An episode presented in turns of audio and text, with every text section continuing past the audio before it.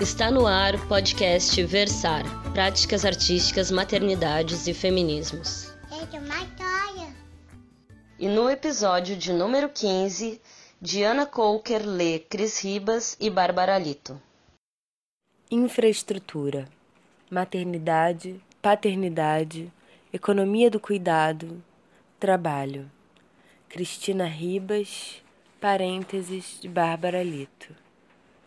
Em vocabulário político para processos estéticos, concepção, mediação e edição, Cristina Ribas, publicado no Rio de Janeiro em 2014, ano em que nasce meu filho. A perda do sentido. Havia um antes?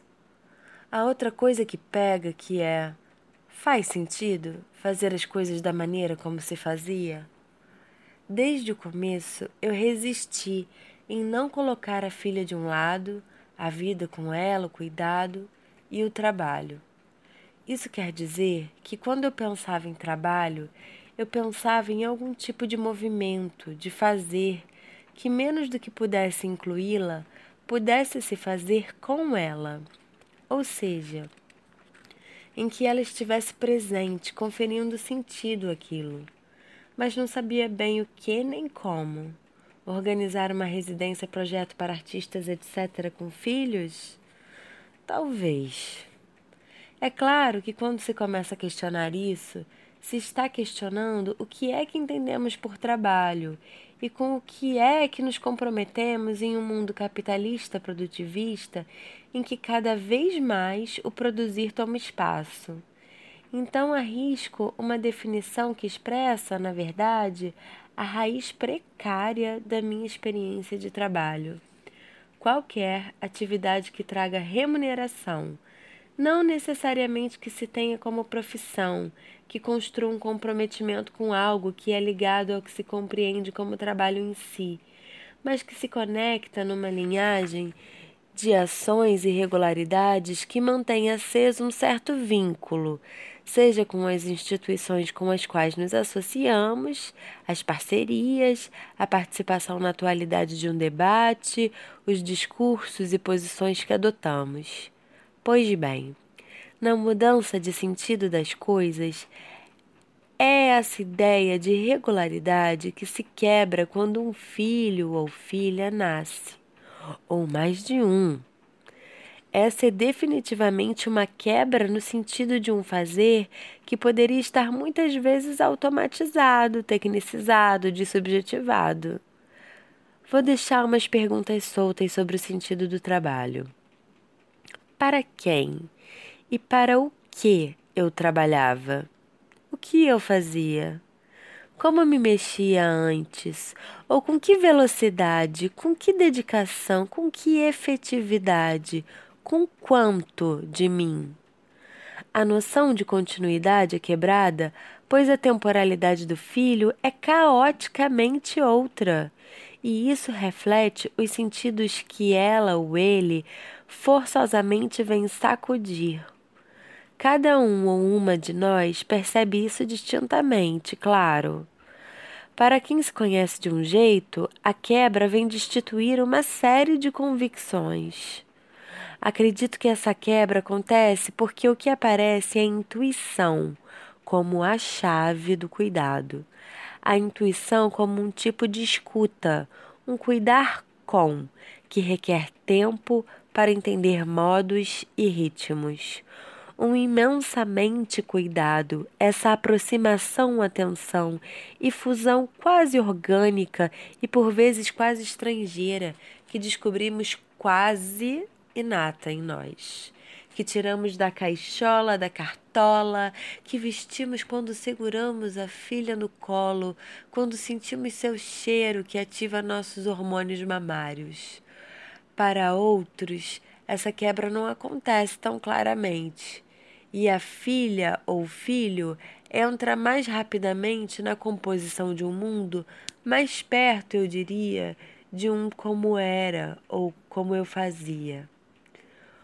Ou é que aquela zona de atravessamento gravídico, eu diria, de intensidades hormonais, dura menos e é enquadrada também na temporalidade da produção? Ai, cada uma de nós vive uma configuração diferente, ora similar, de retorno ao ritmo de trabalho depois de parir. A filha ou filho, ao desprogramarem o sentido das coisas, pedindo intuição e cuidado, demandam também o descobrir, o inventar, o brincar, virar ao avesso, sujar, desfazer, remar, mimar, molhar, montar, desmontar, destruir. E olhar bem, bem de perto. Estressar ou intensificar o tempo do cuidado me parece que é parte da resistência ao nivelamento de nossas ações num tempo único e produtivista. É parte da pluralização dos tempos e da recomposição ou de uma inclusão, como disse Federici, na luta por uma libertação das amarras do mundo pré-concebido da produtividade do capital, do qual as filhas e os filhos não precisam automaticamente fazer parte. Um arco grande, mas vamos lá. Parênteses.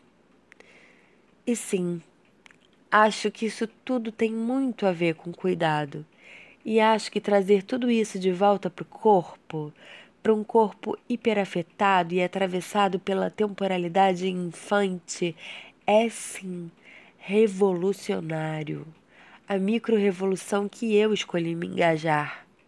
No miolo que eu te mandei, a simples existência infante já é por si só uma desobediência epistêmica radical. Fecha parênteses. Uma desobediência epistêmica radical. Aqui eu dou um salto em suas palavras.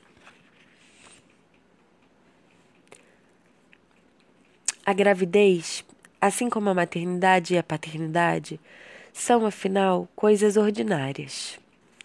O comum, por sua vez, não pode ser o comum só dos que têm filho. Como informar, como passar, como recompor o mundo dos que têm filho com o mundo dos que não têm? Será que é dessa maneira que o problema se coloca? Ou é mais, como fala Federici, uma capacidade de colocar em linhas de libertação e composição social um modo de reprodução social? Todo movimento precisa encontrar a maneira de se reproduzir, diz ela. Politizar a maternidade e a paternidade, nesse sentido, é um trabalho vocabular. Depende de muita conversa, depende de muita troca, depende de abrir frentes com os mundos alheios vizinhos, as outras formas de copular e de familiar, de lesbicar, de prostituir e de multiplicar. Depende de fazer cuidar, de fazer pensar no cuidar. Mas como? Num estado de mundo em que tudo se acelera, não sei se é possível não se posicionar e dizer, olha, a temporalidade aqui é outra. E não só tempo linear, como dito antes, para que não sejamos escravos da produtividade, mas a produção do tempo e a função ou a significação da produção ela mesma. A filha muda molecularmente o mundo, porque ela está junto também nessa nova forma de ver o mundo. Ela é processo estético, estetizante. Ela desacelera a produtividade de um por-fazer e repolitiza outras urgências.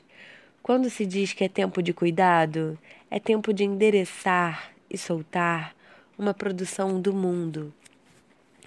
Um chamado a recompor a estética de um mundo, político sobretudo, do que faz parte fazer, trazer esse texto para cá. Vocabular, brincar, vocavulvar, vocabular. E esta foi Diana Kolker lendo Cris Ribas e Bárbara Lito. Eu sou Priscila Costa e até semana que vem.